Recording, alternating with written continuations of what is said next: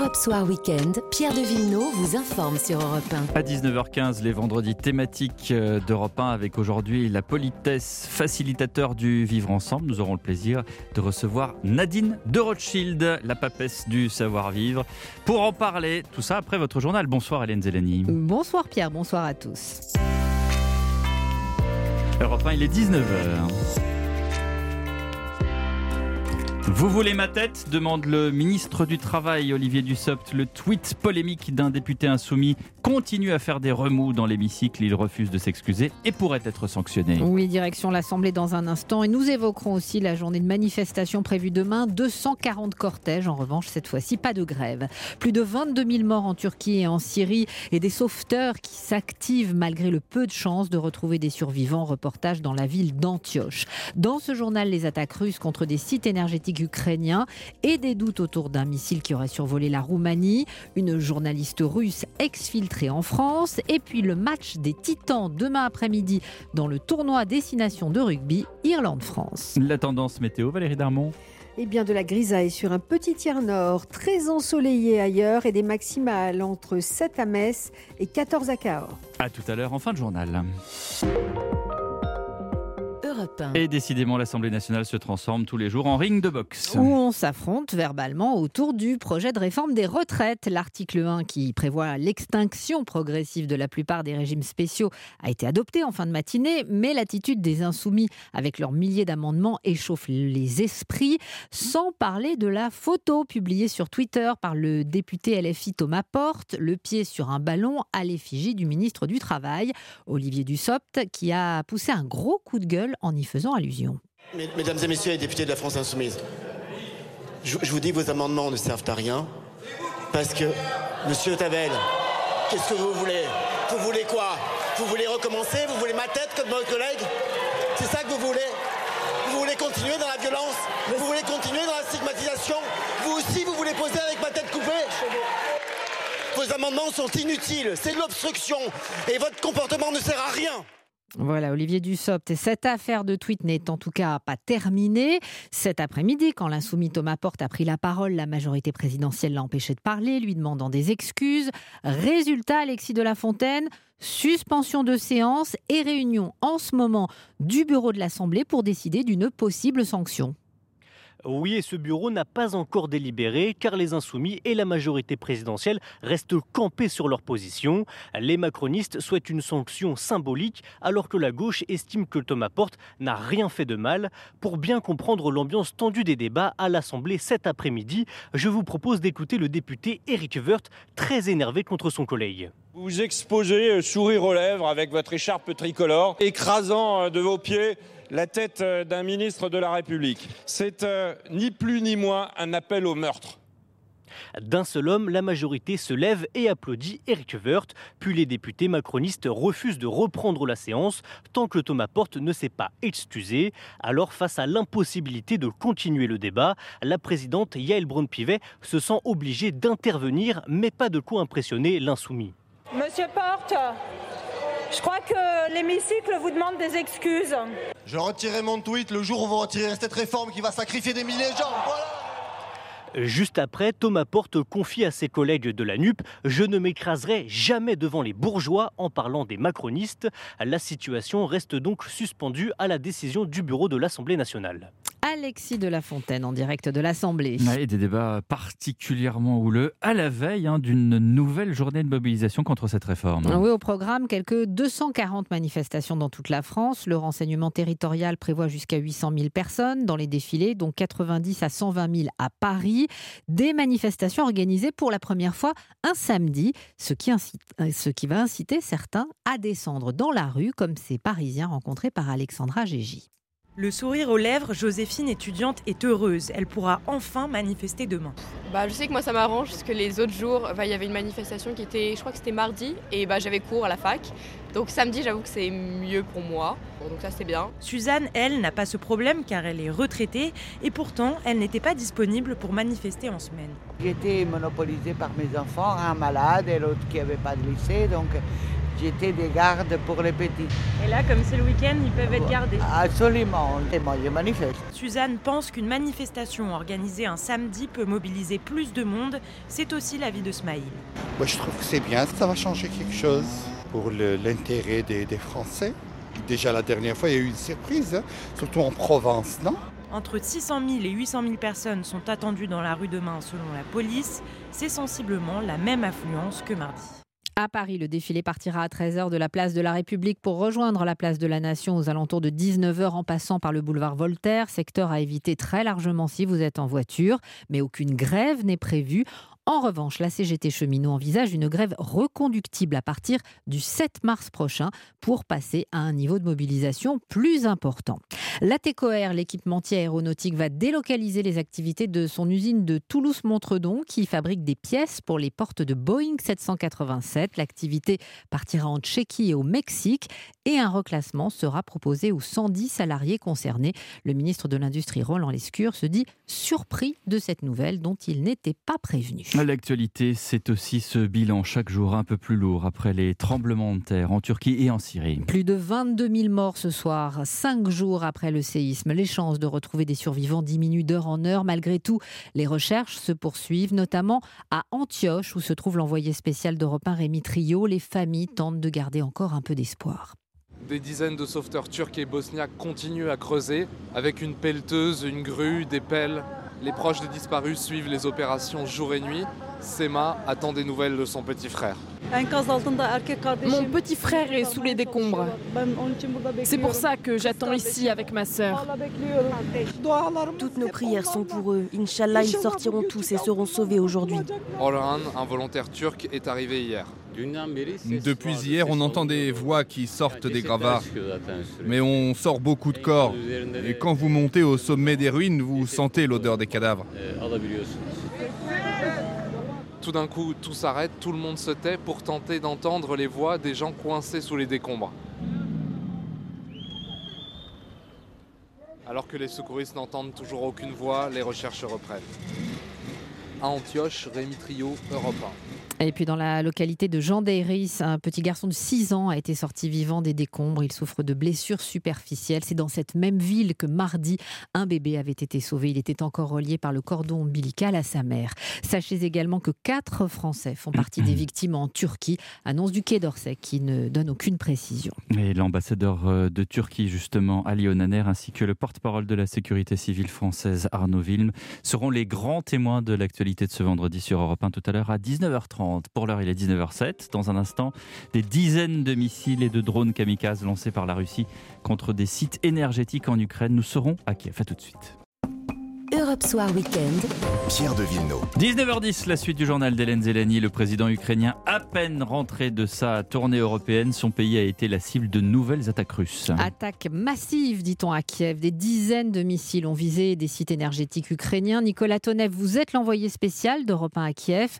Dans la capitale comme dans le reste du pays, ce vendredi a donc été rythmé par les alertes aériennes. Oui, depuis ce matin, 8h20, euh, hein, première phase d'alerte jusqu'à 11h à peu près. Ensuite, euh, autre phase à partir de 12h30 environ. Les sirènes ont retenti à nouveau. Et puis en, fin d'après-midi, finalement, une nouvelle fois euh, vers 17h. Alors normalement, il faut aller aux abris, hein, ne plus circuler. Ce sont les recommandations impossibles à suivre hein, puisque la vie continue.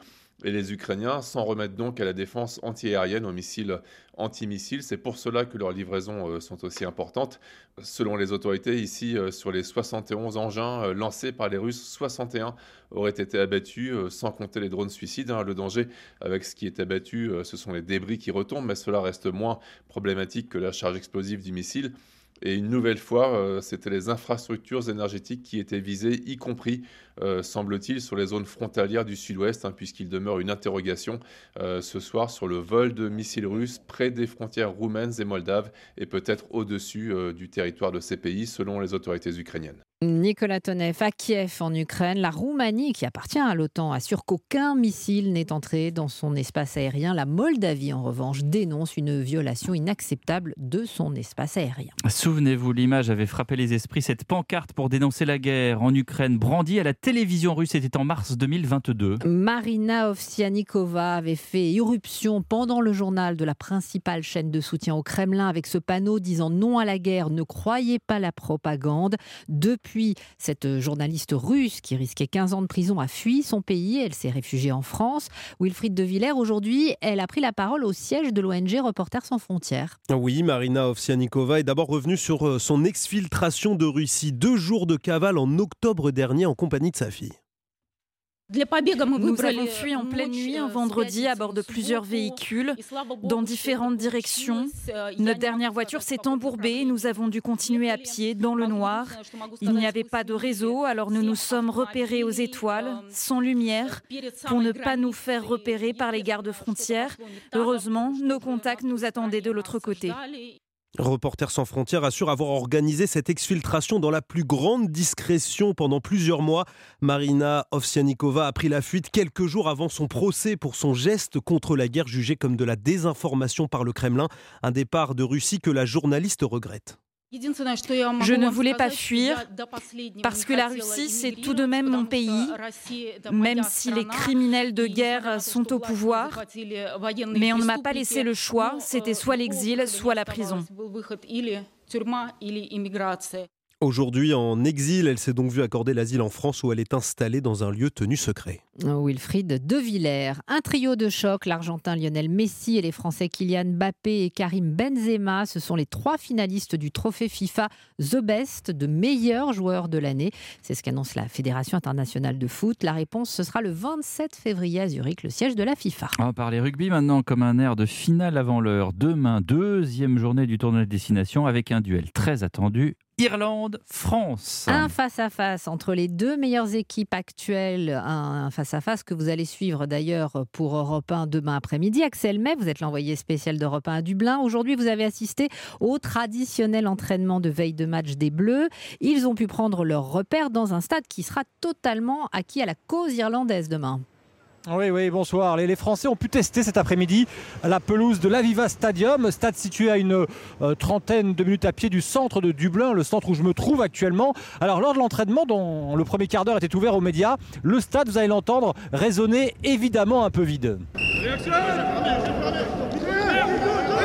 Mais demain, les 50 000 places seront toutes occupées par un public largement acquis à la cause irlandaise, une ambiance euh, qui peut éteindre l'adversaire comme le sublimer. En tout cas, Fabien Galtier, le sélectionneur, euh, avait le sourire hein, à l'évocation de cette euh, Irish atmosphere, de cette atmosphère irlandaise.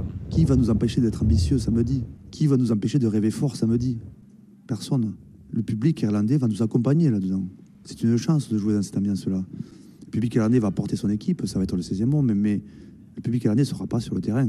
Il ne va pas plaquer. Il ne va pas pousser à mêler. Il ne va pas accélérer. Ça sera 15 hommes contre 15 hommes. Alors ce soir, les Bleus vont profiter euh, entre eux hein, de la, veille de match. Ils sont arrivés qu'hier après-midi euh, seulement à Dublin en provenance de Rome où après leur victoire contre l'Italie, euh, ils ont prolongé leur séjour. Une veille de match qu'on pourrait quasiment qualifier de, de veillée d'armes car le combat demain est particulièrement gros combat, particulièrement attendu. Avec une Irish atmosphère, hein, comme vous dites. bonne soirée, N'abusez pas trop de la bière à Dublin. Irlande-France, coup d'envoi, c'est donc demain à 15h15 et ça sera à suivre en fil rouge sur Europe 1. Place maintenant au marché financier avec Claire Lemaître de boursier.com. Marche arrière toute à Paris. Oui, le CAC 40, euh, bonsoir, Le CAC 40 a perdu presque tout le terrain gagné hier en baisse de 0,8% ce soir, 7130 points.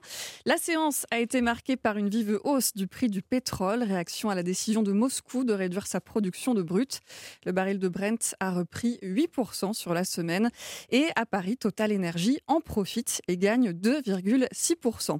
Ailleurs en Europe, c'est du rouge ce soir, moins 0,4 pour Londres, moins 1,4 pour Francfort, moins 0,6 pour Amsterdam et donc moins 0,8% pour le CAC 40 à Paris. Merci Claire Lemaître. Merci Claire Lemaître, bonne soirée, et bonne soirée à vous euh, Hélène Merci. Zélani. Voilà, c'est. euh, Vous aussi. Mais voilà, on va passer à la météo.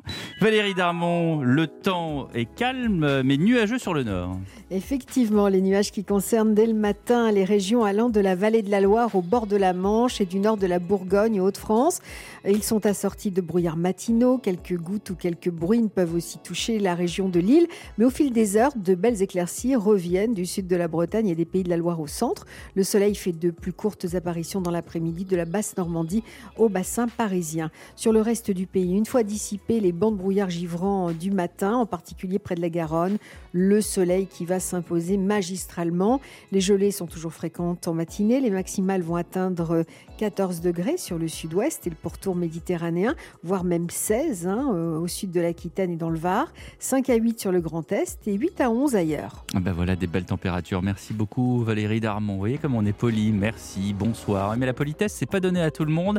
Et pourtant, et pourtant, c'est le sésame pour euh, un meilleur vivre ensemble. Peut-être que les gens euh, s'entendraient mieux d'une manière générale dans le monde si tout le monde était poli. On en parle dans un instant. C'est les vendredis thématiques avec Madame Nadine de Rothschild qui nous attend. À tout de suite.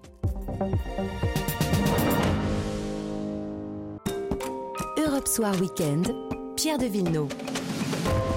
Les vendredis thématiques d'Europe 1 avec aujourd'hui la politesse, sésame du bien vivre ensemble. Qu'est-ce que la politesse? Comment par la bonne éducation, la politesse est un vecteur du savoir vivre ensemble. Avec nous en ligne, la papesse des bonnes manières, de la politesse, de tout ce que cette bonne éducation peut engendrer dès le plus jeune âge. Bonsoir Nadine de Rothschild.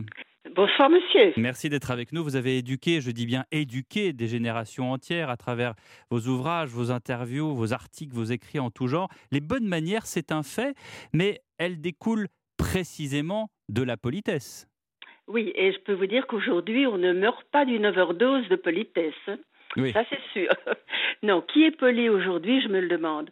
Je ne sais pas dans quel quartier nous vivons, dans quel monde nous vivons, mais je crois que les parents ont oublié qu'un enfant, ça s'éduque.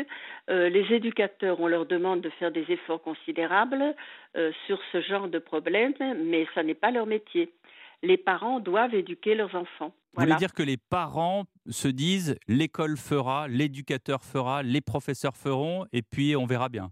Exactement. Non, non, c'est la vérité. Vous savez, moi, j'ai essayé d'ouvrir des cours à Genève pour donner des, des, des leçons qui, euh, qui manquaient souvent.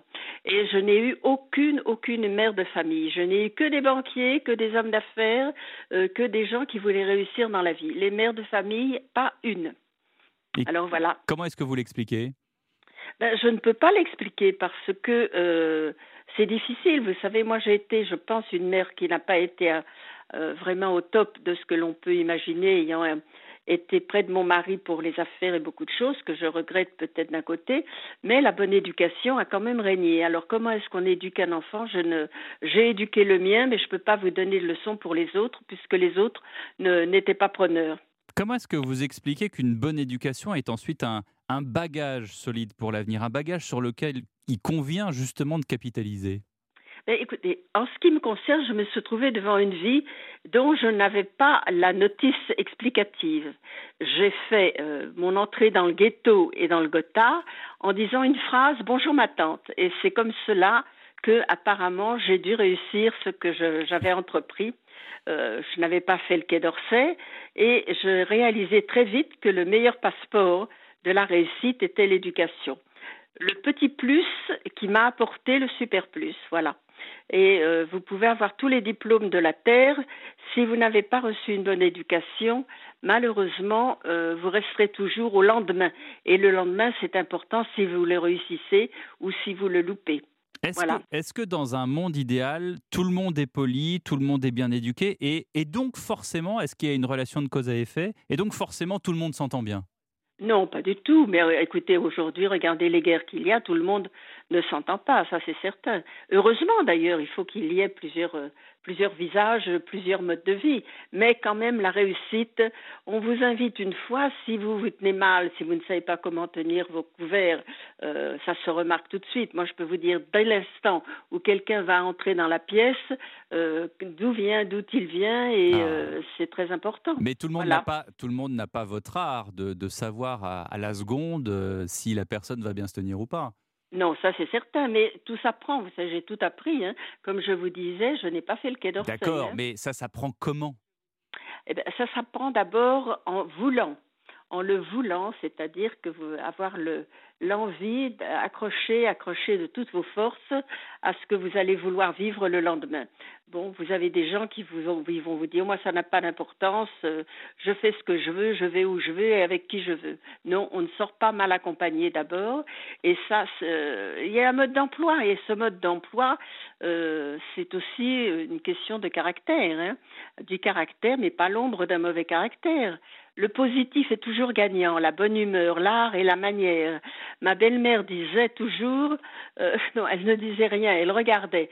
On avait l'impression avec elle euh, qu'on se trompait toujours de fourchette. Hmm. Alors je me suis dit, mais comment est-ce qu'il faut faire pour lui plaire Hmm. hein? Et puis le sourire. Le sourire, c'est une, c'est comment dirais-je, euh, c'est comment je pourrais vous expliquer? Il y a toujours celles qui se réveillent toujours avec le sourire aux lèvres et celles qui font la gueule au réveil. Ça aussi, c'est important. Non, mais alors vous pouvez aussi, comme disait la baronne, la baronne Marie-Hélène, on peut toujours essayer la flatterie, ça marche toujours. Oui. Mais dans ce domaine, la corde n'est jamais assez grosse. Ça, il faut le savoir. Hein. mais, Alors- mais on peut être très bien éduqué et, pour reprendre vos mots, faire la gueule toute la journée. C'est sûr, c'est ce qu'on appelle un mauvais caractère, mais ça ne joue pas. Et la politesse, pour la politesse, ça n'a pas de, ça n'a pas de prix. La politesse, c'est euh, comment je vais vous dire, euh, euh, c'est très difficile à expliquer Ben, parce c'est que pour ça qu'on femmes- vous invite. C'est difficile bien à expliquer. entendu. et c'est pour ça qu'on vous invite parce que vous, vous avez la bonne recette, Nadine Rothschild. Oui, mais il faudrait quand même que je, je fasse un bouquin sur ça. Mais je vais vous dire ça, pour être femme de banquier, je vous dirais que les, les banques ne prêtent pas sur le passé. C'est-à-dire que si vous avez loupé votre passé, euh, vous n'allez pas réussir votre futur, ça c'est sûr. hein. C'est une jolie formule, Nadine de Rothschild. ben, les- les- les bonnes manières, on en parlait à l'instant, vous parliez de, l'art de se comporter à table. Ces, manières-là, elles ont été euh, galvaudées, singées dans la littérature, dans le cinéma. Souvenez-vous de cette scène où Julia Roberts essaye d'attraper un escargot dans son assiette au Beverly Hills Hotel. Est-ce qu'on a, est-ce qu'on a, euh, est-ce est-ce que vous le regrettez? Est-ce qu'on a tort de faire ce genre de scène?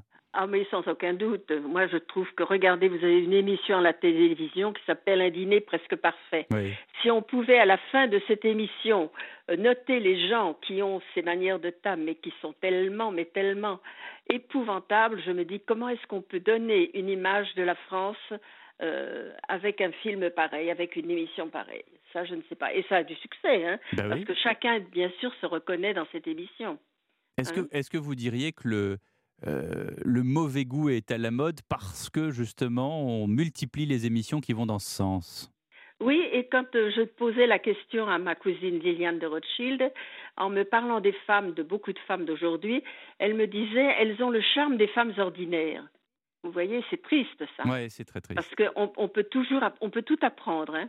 On peut tout apprendre. La preuve, c'est, j'en suis la preuve vivante encore à 90 ans, et c'est vrai que j'ai tout appris. Alors qu'on ne vienne pas me dire ah je ne sais pas. Non, le mot je ne sais pas n'existe pas. Oui, mais est-ce que euh, c'est parce qu'on se moque aussi de ceux qui disent, qui ont ce- cette phrase-là en disant regardez c'est une femme ordinaire, que justement on n'arrive pas à faire des femmes ou des hommes extraordinaires? Euh, sans aucun doute, sans aucun doute. Mais qu'est-ce qu'on y peut? Chacun vit sa vie. Euh, tout existe, hein, euh, tout existe et son contraire. Hein. Hmm? Arrive un, Alors, âge, voilà. arrive un âge, Nadine de Rothschild, où l'on se rebelle, on n'a plus envie de dire merci monsieur, bonjour madame, c'est l'adolescence. Quelle clé donner aux jeunes pour qu'ils préfèrent la politesse à la transgression gratuite et même parfois honteusement méchante? Moi, d'abord, je vous dirais que c'est l'exemple. Hein. Euh, euh, l'exemple, ma mère me disait enlève tes coudes de la table, mange la bouche fermée. Euh, il y avait des tas de petites choses, si vous voulez. C'était une femme très simple. Bon, on ne peut rien donner. Moi, je vous reviens, je reviens toujours à cette phrase que je vous ai dit aux parents. Ce sont, au début, ce sont les parents. Hmm. Il faut, il n'y a rien d'autre. L'enfant suit l'exemple de ses parents, mais c'est pas forcément vrai à l'adolescence, parce que on est des super héros et puis à un moment donné, on devient les, les pires ennemis, parce que l'enfant veut faire autre chose. Mais bien, on est tous passés par là. Attention, hein, je ne peux pas vous dire que euh, je ne répondais pas à ma mère ou que je ne l'envoyais pas promener, ça c'est certain. Mais du Et coup, je- oui, du coup, il faut tenir bon, il faut tenir bon et euh, garder le cap en disant bah tant pis, il est comme ça, il changera. Je, je veux rester un modèle. Exactement. Vous êtes père, vous? Oui, de deux garçons de 6 Bon, ans et, et 9 alors ans. Et alors, qu'est-ce que vous faites avec eux? Ah bah moi, je reste comme je suis. hein, euh. Mais vous êtes comment? Expliquez-moi, Ah puisque bah, je ne... C'est difficile à expliquer à la radio. Bon, est-ce que vous exigez quand même qu'il qu'il y ait un, maxi, un minimum de, de correction chez vous? Bien entendu. Oui. Bon, bah alors si les parents exigeaient ça, au lieu de les laisser devant la télévision euh, à, à- regarder des choses qu'ils ne devraient pas regarder, ou simplement parce que on est fatigué de leur dire euh, arrête ceci ou arrête cela. Non, c'est un métier que d'être parent, et on voit que les parents abandonnent, ça c'est certain. Merci beaucoup Nadine de Rothschild de nous avoir euh, à nouveau éclairé sur ce sujet euh, de la politesse. Signalons que vous publiez en ce moment Très chère baronne chez Gourcuff avec la complicité d'Éric Janssen. Merci encore madame. Merci beaucoup. 19h29, dans un instant, les grands témoins de l'actualité. On parle du séisme en Turquie et en Syrie avec l'ambassadeur de Turquie en France et le porte-parole de la sécurité civile française. A tout de suite. Soir Weekend, Pierre de Villeneuve. Les grands témoins de l'actualité. Lundi, le monde s'est arrêté. Même quelque part, la guerre en Ukraine a été sous la fumée, la poussière de ce gigantesque séisme en Turquie et en Syrie. Séisme suivi de nombreuses répliques. Nous venons de passer la barre symbolique des 22 000 morts. C'est donc tristement plus qu'en 1999 dans cette zone du monde. Deux grands témoins de l'actualité pour mieux comprendre. L'ambassadeur de Turquie, Ali Onaner. Excellence, bonsoir. Bonsoir. Et je ne pensais pas vous revoir aussi vite, euh, malheureusement, dans de tristes euh, circonstances, puisqu'on s'est entretenu ici même sur la situation de la Turquie d'une manière générale euh, vis-à-vis de l'Union européenne et de la guerre en Ukraine il y a peu de temps dans ce studio. Bonsoir au colonel Arnaud Wilm. Bonsoir. Vous êtes porte-parole de la sécurité euh, civile. La France participe activement au secours et aux recherches. On sait, colonel, que euh, quatre Français sont portés disparus. Est-ce qu'on a des nouvelles? Euh, On a des précisions sur ces quatre Français? Non, à ce stade, nous n'avons pas de nouvelles et je ne peux pas vous confirmer les éléments. Simplement, euh, le Quai d'Orsay, le centre de, de- de crise et de soutien du, du- du ministère des Affaires étrangères, est particulièrement euh, vigilant à cette situation. Merci en tout cas pour ces euh, précisions et dès que vous en aurez, eh bien évidemment, euh, vous communiquerez. Ali Onaner, monsieur l'ambassadeur, le président turc a été d'abord critiqué parce que il, il ne s'est pas rendu assez rapidement sur les lieux de ces différents séismes parce qu'il y a eu plusieurs villes, plusieurs endroits qui ont été touchés et lui-même quand il est arrivé a déclaré publiquement que peut-être les secours ne, euh, ne- n'ont pas euh, agi aussi vite qu'on l'espérait. Alors, il faut euh, essayer de percevoir la dimension terrible de cette catastrophe. Nous parlons aujourd'hui de plus de 20 000 morts en Turquie et l'inquiétude, c'est que ce nombre augmente encore puisque nous avons dénombré plus de 6 000 bâtiments effondrés.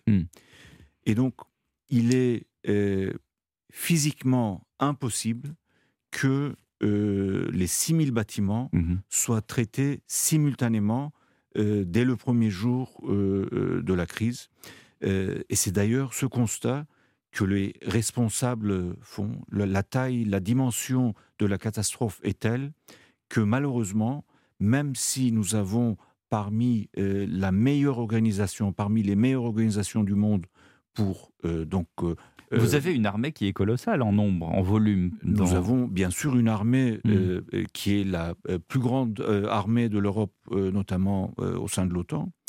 Mais nous avons aussi l'organisation AFAD, donc les secou- secouristes, qui sont parmi les plus expérimentés du monde. Mais malgré leur euh, intervention immédiate, malgré le soutien euh, des pays amis, des pays alliés, euh, j'en profite pour remercier la France pour sa contribution, malgré toute cette mobilisation, avec des milliers d'intervenants simultanément, il était très difficile de répondre dès le premier jour aux 6000 bâtiments effondrés. Mais nous continuons à faire euh, le meilleur possible et il nous reste encore quelques heures pour espérer sauver des vies.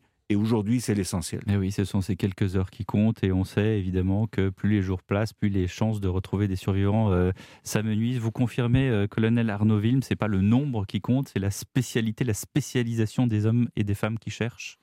Exactement, mais si vous le permettez, j'aimerais rappeler à son Excellence l'ambassadeur de Turquie le soutien total de la France dans cette épreuve terrible, l'engagement euh, exemplaire de nos, forces de secours. Effectivement, euh, ce qui compte aujourd'hui, au moment où je vous parle et au moment où les chances de survie euh, s'amoindrissent, c'est réellement de continuer à susciter l'espoir, puisqu'on sait, par expérience, pour avoir été sur plusieurs tremblements de terre, que des poches de survie demeurent, que des personnes sont certainement piégées vivantes.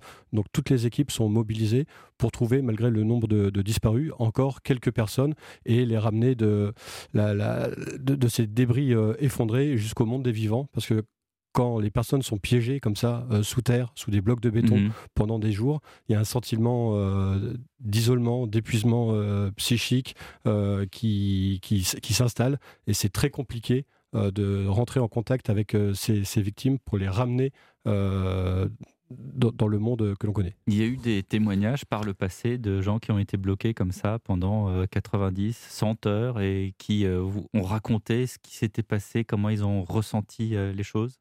Oui, exactement. Et donc, ce qui compte, c'est dès qu'on peut établir un contact avec les victimes, c'est déjà un contact visuel, ensuite des injonctions, euh, il faut leur expliquer qu'il euh, y a une forte mobilisation autour d'elles, puisqu'elles sont. Il faut les rassurer. Euh, les rassurer, elles sont réellement seules. Et, le, but, c'est vraiment de, les entourer et de rassurer aussi toute la communauté qui est à l'extérieur sur le, soutien et les progrès actifs des équipes de secours. Le 17 août 1999, à Lyonaner, un violent tremblement de terre de 6,7 sur l'échelle de Richter avait frappé le, nord-ouest de la Turquie. C'est donc et, et celui-ci était terrible puisque près de 20 000 personnes avaient été tuées, il y avait eu 45 000 euh, euh, blessés, il y avait eu plusieurs répliques meurtrières qui ressemblent tristement à ce qui s'est passé ces, derniers jours. Est-ce que euh, la Turquie a, et, vos ressortissants ont, quelque part un, mémorandum de tout ça et, du coup ont, appris à vivre avec ces séismes et malgré tout, bah, on s'attend à une catastrophe qui est encore plus meurtrière cette, cette fois-ci alors, cette terrible expérience de 99 nous a beaucoup appris. C'est grâce euh, à cette expérience que l'organisation que nous appelons AFAD, qui euh, donc euh, organise les secouristes. C'est l'équivalent de la sécurité civile. En effet. donc nous avons acquis une importante expérience. Nous avons tiré de grandes leçons. Beaucoup d'immeubles construits après cette date-là mmh. répondent parfaitement aux normes, notamment aux normes sismiques. Aux normes sismiques, notamment autour d'Istanbul, mhm. où le grand tremblement de terre euh, est attendu euh, depuis des années. Encore maintenant, hein, puisqu'on on a eu l'occasion de le répéter. Encore maintenant. La euh, région de Gaziantep, où nous, nous vivons la catastrophe aujourd'hui, est aussi proche d'une zone sismique. Mais jamais dans notre histoire récente, ce dernier siècle par exemple, nous avions eu de tremblements de terre aussi euh, puissants, mmh donc euh, du, euh, de niveau 7.8 sur l'échelle de Richter. Donc la, dimension. Vous ne vous y attendiez pas. Vous ne vous y attendiez pas et on n'avait pas entre guillemets misé sur cette région de Gaziantep, Adana, Antakya, etc. Parce qu'on s'était concentré sur Istanbul. Parce que cette région, ni d'ailleurs aucune région de la Turquie, n'avait vécu de tremblements de terre aussi puissants. Hmm. Donc ça a été euh, un choc euh, et l'étendue de la région affectée est aussi euh, impressionnante. Mais est-ce que c'est un sentiment d'échec politique, Ali euh, Je pense que c'est un, un, événement inattendu dont la dimension n'était pas prévisible, mais hmm. l'essentiel, c'est de pouvoir apporter les meilleures réponses possibles. Et je pense que avec le soutien de nos partenaires, de nos alliés, euh, nous euh, pourrons dire d'ici quelques jours que dans ces situations euh, très difficiles, nous avons fait le meilleur du possible. colonel Vilm, qu'est-ce qui va se passer maintenant? Qu'est-ce qui reste à faire, entre guillemets? Alors qu'encore une fois, on l'a dit, les, les, chances de retrouver malheureusement des survivants s'amenuisent. Quel est le travail des Français sur place et des autres nations, bien sûr, qui sont venues en soutien? Alors, le travail des Français, comme les autres équipes internationales, est de soutenir les autorités locales, les autorités turques. Et donc, nous agissons en fait sous, sous leur contrôle pendant encore. Donc, le commandement, il vient des autorités turques, naturellement. Bien, naturellement. Sûr, bien sûr. Vous êtes là en appui. À, leur disposition, évidemment. Et donc, euh, le, travail de recherche et de sauvetage va continuer jusqu'à la, fin de semaine au moins. Nos Mhm. équipes vont rester mobilisées euh, trois semaines sur place, mais d'ores et déjà, euh, on prépare euh, la suite et la situation sanitaire, puisqu'un hôpital de campagne, un des plus grands que compte euh, l'Europe, a été proposé à, à la Turquie, qui euh, en a accepté euh, l'offre. Et donc, euh, dès euh, dimanche soir, c'est 300 tonnes de matériel, euh, 80 médecins, anesthésistes, pharmaciens, euh, infirmiers qui vont être projetés pour installer euh, un hôpital avec deux blocs opératoires sur 1000 mètres carrés euh, qui pourra accueillir plus d'une centaine euh, de victimes par jour et procéder euh, à de la médecine de, catastrophe. Donc là, on prépare déjà l'après, alors que le maintenant, c'est encore euh, le sauvetage. On a vu ces, images euh, très très joyeuses d'enfants qu'on avait retrouvés euh, sous des décombres avec des parents qui ne s'attendaient plus à, revoir euh, leurs enfants. D'autres, malheureusement, avec euh, le cas effectivement contraire. Ce, que, je vais dire est absolument terrible, euh, colonel Ville, mais à quel moment on décide de ne plus chercher? À quel moment on décide d'arrêter les recherches? Parce que on se dit que il y a peut-être une statistique quelque part qui dit que c'est plus possible de retrouver des survivants. Mais vous savez, de façon empirique, le, le- le sauvetage de personnes, tout autre euh, métier ou action, est phasé. Et donc, ça répond quand même à une méthodologie. Donc, euh, dans un premier temps, on, a ratissé, reconnu le- les différents euh, secteurs. Ensuite, on a dégagé les victimes facilement accessibles. Là, on est dans une phase plus critique où on va chercher des victimes plus profondément avec des techniques de sauvetage très lourdes. C'est pour ça qu'on a emmené beaucoup de matériel avec nous, des victimes inaccessibles. Et ensuite, malheureusement, viendra la phase d'enlèvement généralisé des dégâts, des, gravats, euh, là où il n'y aura plus du tout d'espoir. Et donc, c'est à ce moment-là qu'on va découvrir effectivement beaucoup de, personnes décédées, malheureusement, et on laissera place à une situation sanitaire. Je voulais aussi ajouter, si vous le permettez, qu'on connaît très bien euh, la FAD, puisque euh, a des actions de coopération soutenues entre la sécurité civile et la FAD. Donc, euh, cette situation, même si elle est catastrophique, n'est pas pour nous une découverte. On se prépare depuis très longtemps. Et c'est vrai que par rapport à cette catastrophe euh, qui vraiment peut provoquer des sentiments de colère, Mhm. de désespoir, il faut aussi souligner la très bonne organisation euh, de la FAD par rapport à vraiment un scénario qui est euh, vraiment inattendu, dramatique par son étendue. Mais réellement, peu de pays pourraient faire face, même aucun pays pourrait faire face à une situation aussi catastrophique. Donc, malgré tout, nous, on, on sait reconnaître professionnellement l'organisation, la coordination euh, qu'il y a sur euh, le territoire turc. Monsieur l'ambassadeur, vous préparez aussi, les autorités turques préparent ce qu'on appelle l'après. On a parlé des hôpitaux de campagne, on a parlé de, de peut-être aussi des cellules psychologiques. Euh, comment ça se passe? Bien sûr. Donc aujourd'hui, comme vous l'avez dit, nous sommes concentrés sur les efforts pour sauver le plus de personnes possible. Ensuite viendra le temps de soigner nos blessés. Ça peut être euh, donc des blessures physiques, mais il y aura euh, besoin de beaucoup de soutien psychologique aussi. Nous avons pris toutes les mesures pour que sur l'ensemble du territoire turc, tous les moyens soient mobilisés. Nous avons la chance d'avoir, comme la France, nos alliés qui fournissent euh, des services. Cet hôpital de campagne va être d'une grande aide. Et nous avons aussi euh, mobilisé tous les moyens euh, partout en Turquie pour que tous ceux euh, qui sont sortis sains et saufs euh, de ce tremblement de terre, mais qui n'ont plus euh, d'appartement, qui n'ont plus où se loger, puissent être logés, notamment par exemple dans la ville balnéaire de Antalya, où plus de euh, 15 000 places d'hôtel sont déjà aujourd'hui disponibles pour que ceux qui n'ont plus où se loger puissent aller s'y installer. Et j'ai donné l'exemple d'une seule ville. Donc toute la Turquie entière a euh, prévu euh, ces logements temporaires, euh, des logements où euh, ces gens démunis pourront rester jusqu'à une année.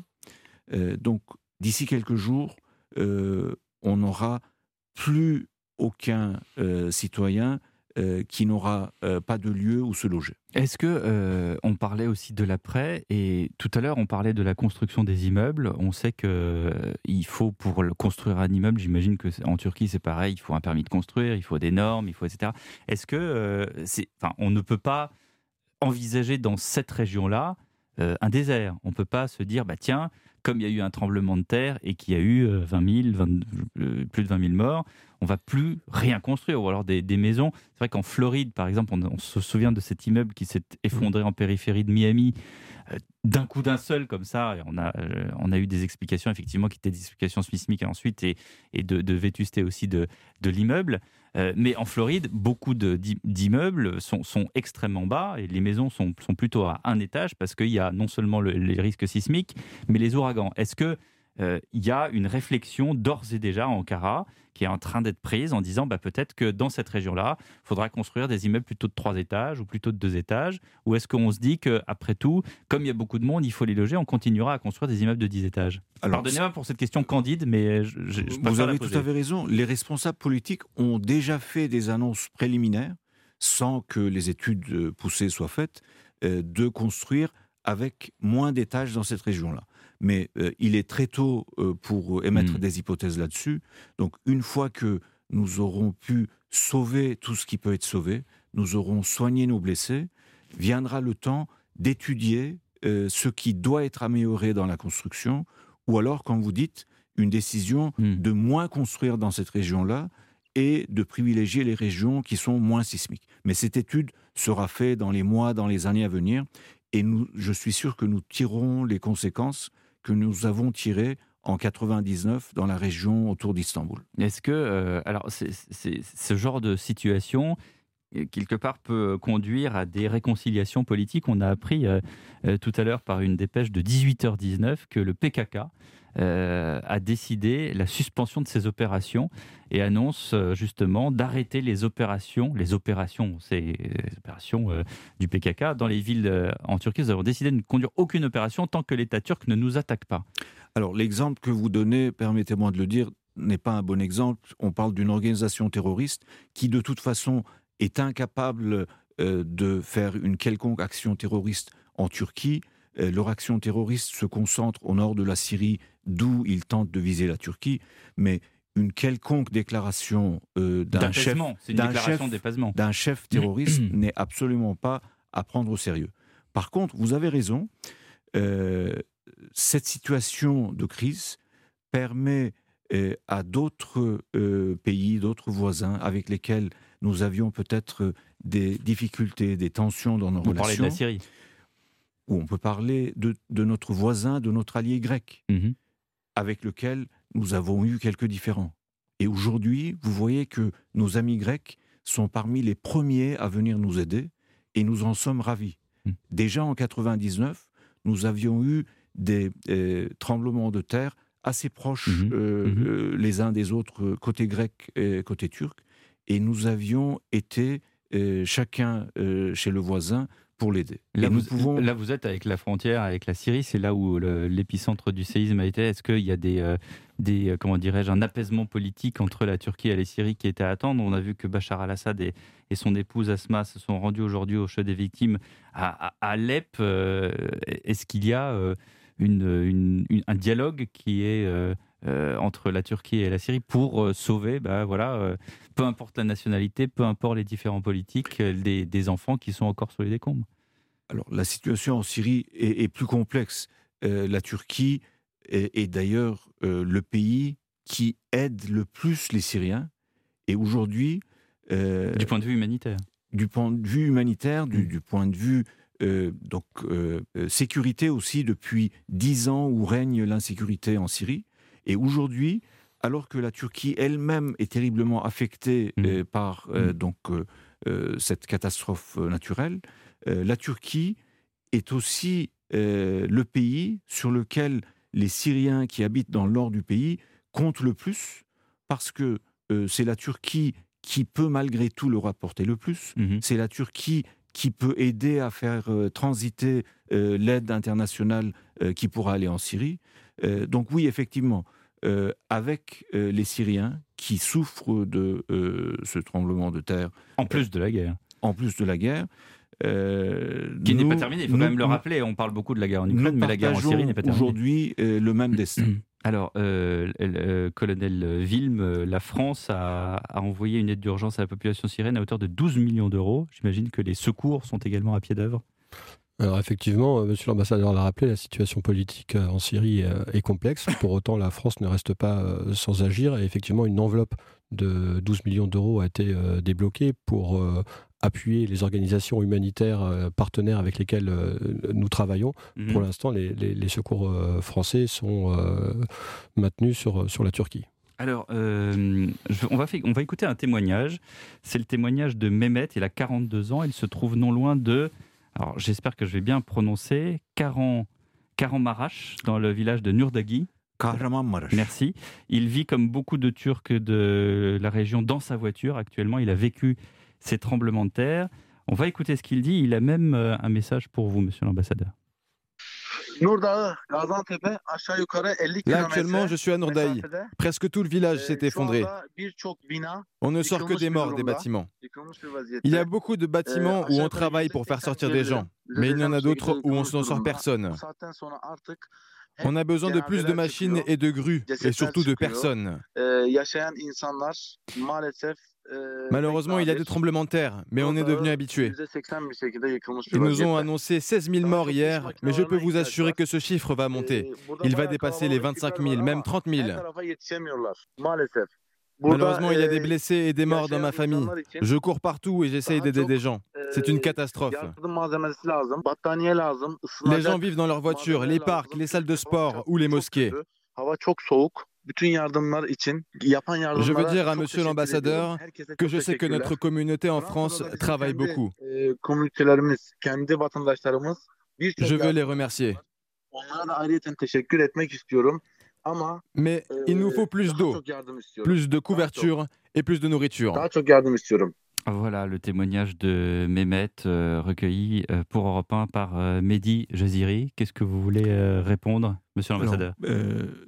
La communauté turque de France s'est organisée euh, dès euh, les premières heures et nous avons, l'ambassade, les consulats, euh, essayé d'y contribuer le mieux possible pour que l'aide récoltée par les franco-turcs, mais pas seulement par nos amis français aussi, mmh. à destination de Turquie, soit transportée le plus rapidement possible. la compagnie Turkish Airlines a mobilisé tous ses moyens pour que euh, les aides récoltées en France, mais dans d'autres pays aussi. Oui, c'est ça, ça vaut pour toutes les communautés turques dans tous les pays, enfin dans, de nombreux pays. Peut-être pas les 190. Mais, aussi par euh, euh, nos amis étrangers, français, allemands en Allemagne, qui ont voulu aider la Turquie. Et aujourd'hui, nous avons obtenu le nombre nécessaire de biens, d'équipements sur beaucoup de domaines. Il nous reste encore un besoin de couverture, de chauffage, euh, de tentes avec chauffage. Et euh, dans les heures, les jours à, venir, nous aurons tous ces équipements. Mmh. Mais heureusement, nous avons encore des citoyens turcs, des, donc, amis étrangers, mmh qui veulent continuer à contribuer. Ce que nous leur disons, puisque nous avons jusqu'à aujourd'hui obtenu presque tout le nécessaire en euh, matériel, il est plus efficace de faire des dons. Des dons d'argent. À, travers des organisations françaises, s'ils le Mhm. souhaitent, Mhm. des organisations turques comme le AFAD. Euh, les comptes bancaires de ces organisations sont communiqués sur le site de notre ambassade. Et En espérant qu'il n'y ait pas de piratage.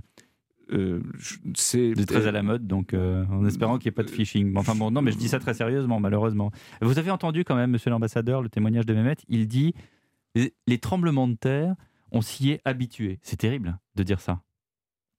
Mais c'est la réalité. La Turquie euh, est traversée par plusieurs euh, failles euh, sismiques, zones sismiques. Oui. Donc, mais le euh, Japon aussi, on a, on a des, des, des comment dirais-je, et en Californie aussi. C'est pour ça que au Japon aussi, au mais au Japon aussi, on a eu euh, des euh, catastrophes très graves, avec même des, des conséquences sur des centrales Mais nucléaires. moins souvent, si vous faites le listing des, des catastrophes qu'il y a en Turquie par rapport au Japon. Je ne veux pas faire de. Mais c'est- on c'est va pas comparer l'horreur à l'horreur, mais. C'est d'ailleurs pour ça que ce dernier séisme Hmm. à l'échelle 7.8 est quelque chose de surprenant, d'inattendu euh, à ce niveau-là. Mais nous y faisons face de la meilleure manière possible et euh, la Turquie va se euh, relever et euh, va tirer les conséquences nécessaires de ce, de cette catastrophe. Colonel Ville, comment est-ce que vous réagissez au, témoignage de Mehmet qui dit effectivement on s'est habitué, il y a, il y a, malheureusement, je le disais, d'autres zones du monde où les tremblements de terre sont là et entre guillemets on fait avec et on construit aussi en fonction. Et puis il, disait qu'il manquait de plusieurs choses. Qu'est-ce qu'on peut encore apporter à la Turquie? Écoutez, moi je suis sensible à, ce, témoignage puisqu'on a nous-mêmes des, équipes présentes à Karaman-Maras. Désolé si je le prononce euh, mal. Et euh, en ce moment, beaucoup mieux que moi. en ce moment même, nos équipes euh, de, sauveteurs ont identifié une victime sur le site de Karaman-Maras qu'ils sont en train d'aller chercher. Ils pensent à obtenir un, premier contact d'ici 12 heures de, travail. Maintenant, là, vous parlez de, en temps réel. En ce moment mhm. même. Après, sur, euh, sur le, constat euh, de, de l'habitude des terre, je ne suis pas certain qu'on puisse euh, s'y habituer, même si depuis dimanche, il y a eu 1600 répliques. Hein, dont 1600. 1600 répliques. 1600 répliques. Voilà, dont, 10 de plus de, de magnitude 5. mais les, les à, quel moment, à quel moment, à quelle force la réplique fait tomber un immeuble? Ah, je ne pourrais pas vous le dire, ça dépend euh, de, plusieurs paramètres. D'accord, c'est pas que l'échelle de Richter, c'est pas que le, fameux nombre qu'on lit dans les dépêches. Ça euh, dépend aussi du nombre, enfin du, bâti, de la nature du bâti, du, sol, de beaucoup de choses.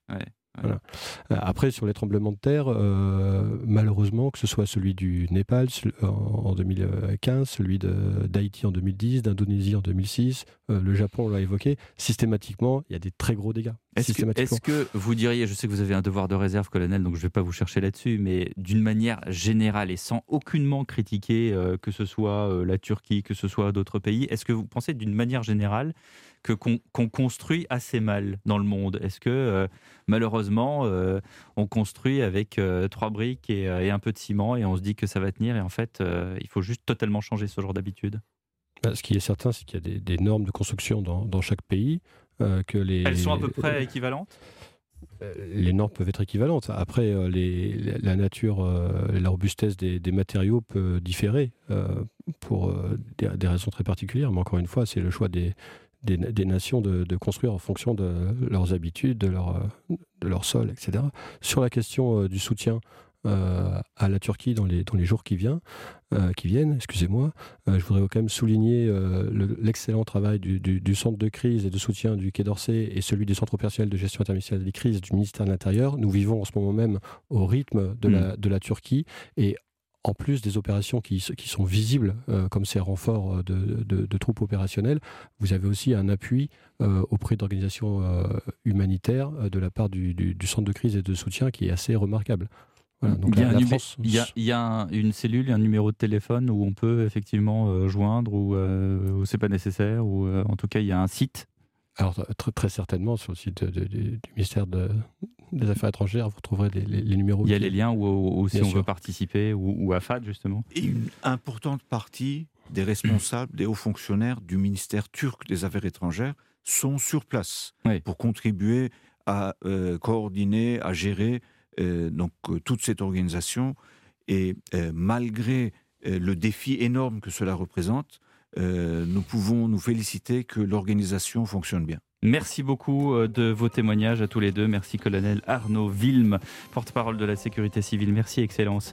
Merci. Euh, Aline Aner, euh, ambassadeur de Turquie, d'avoir été avec nous sur Europe 1. La soirée continue, c'est le football, c'est le studio des légendes. Bonsoir Lionel Rousseau. Bonsoir Pierre de Villeneuve. En effet, le studio des légendes dans quelques instants avec un casting de rêve et de choix. Ce soir encore, Guy Roux, Charles Villeneuve, Jacques Vendroux, Fabien Anteniente. On se projettera bien sûr sur le grand rendez-vous qui préoccupe tout le monde, qui préoccupe vraiment le Paris Saint-Germain face au Bayern. Ce sera en Ligue des Champions. Ce sera suivi sur Europe 1 mardi, bien sûr.